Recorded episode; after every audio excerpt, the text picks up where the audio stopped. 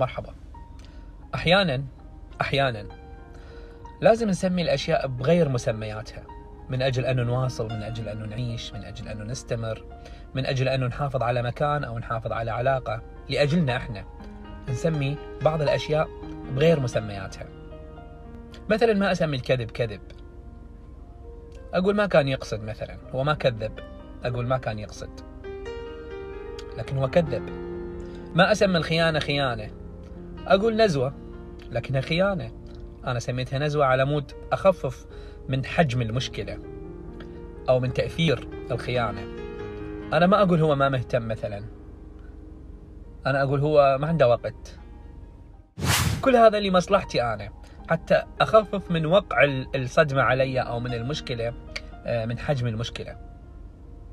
لازم. حتى أعيش لازم أغير المسميات.